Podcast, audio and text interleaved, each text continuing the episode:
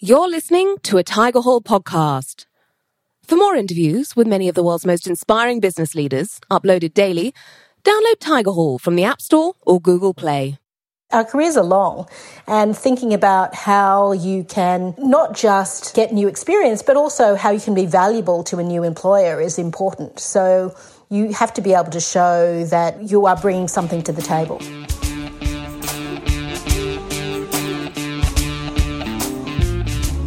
We're in the Tigerhall with Michelle Guthrie.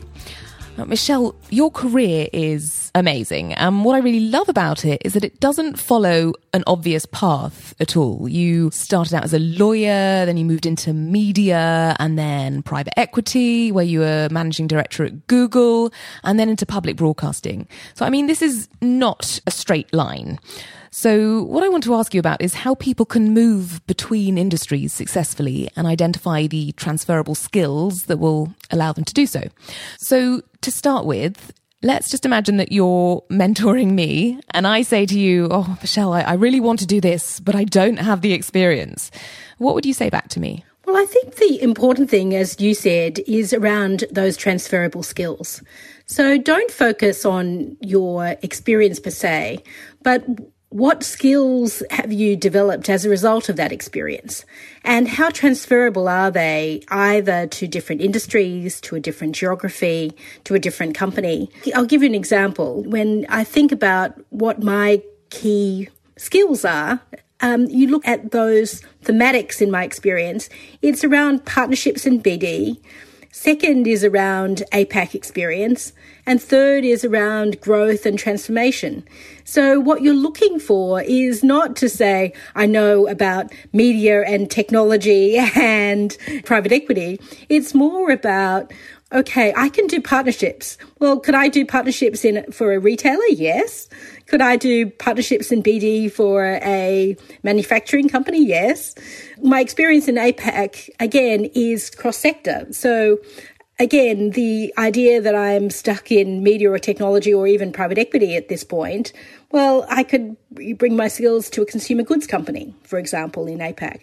And as you think about the final theme of growth and transformation, well, you can help a startup to grow or, or a scale up to scale up, but you can also work for an organization as old as the ABC, have been around for more than 80 years, to transform a very old organisation to make sure that it is fit for purpose for a new generation of listeners and viewers.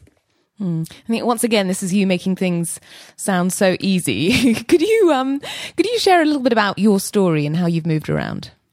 Well, I started as a lawyer and the idea that when I was at law school that I would ever imagine that I would be running the public broadcaster in Australia is quite ludicrous. Um, and I've always thought of my career not as a ladder, but more as a pyramid where you're slightly going across, across and up, or you might go across and across for a little while before you go up.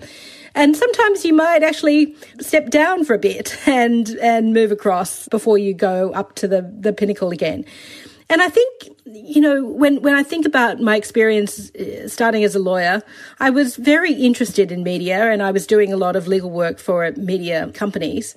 And it became natural that I not only um, was the lawyer on a transaction, but ultimately I was the business development person on the transaction as well, because I was sitting in all the meetings and I picked up the ability to understand business models and understand ways in which we could structure partnerships or joint ventures.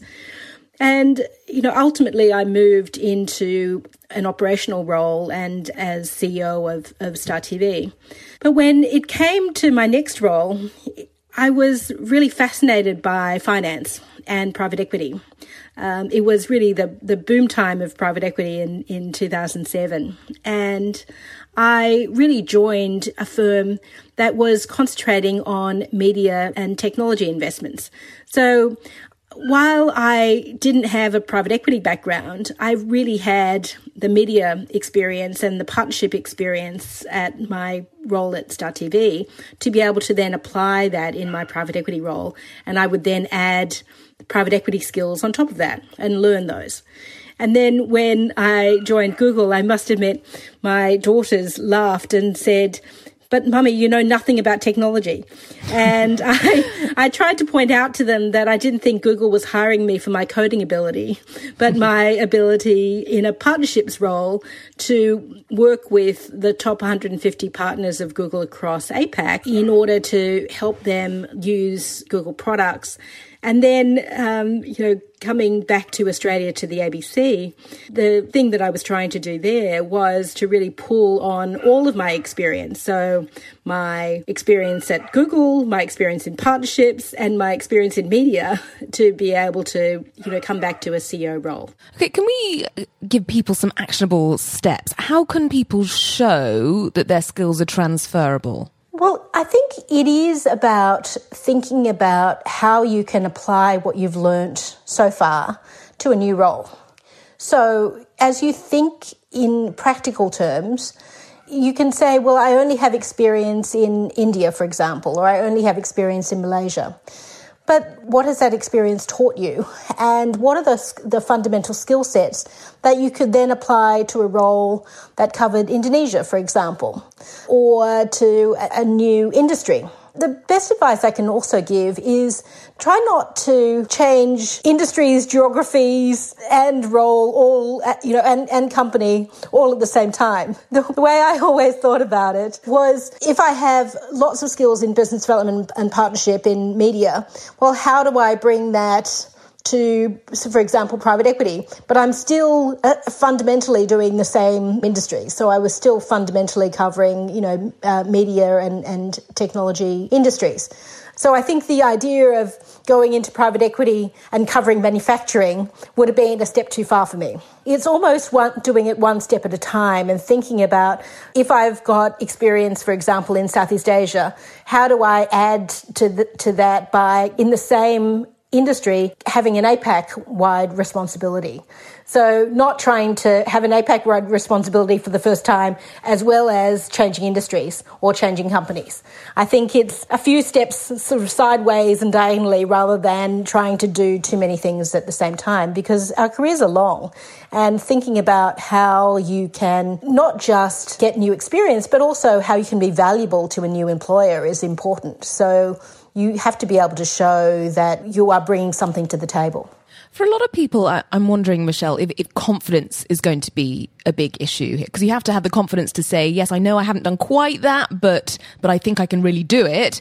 And just in relation to that, I kind of want to touch on the there's a diversity element to this, right? We, have all seen the statistics that women tend to only apply for roles where they have 100% of the right experience.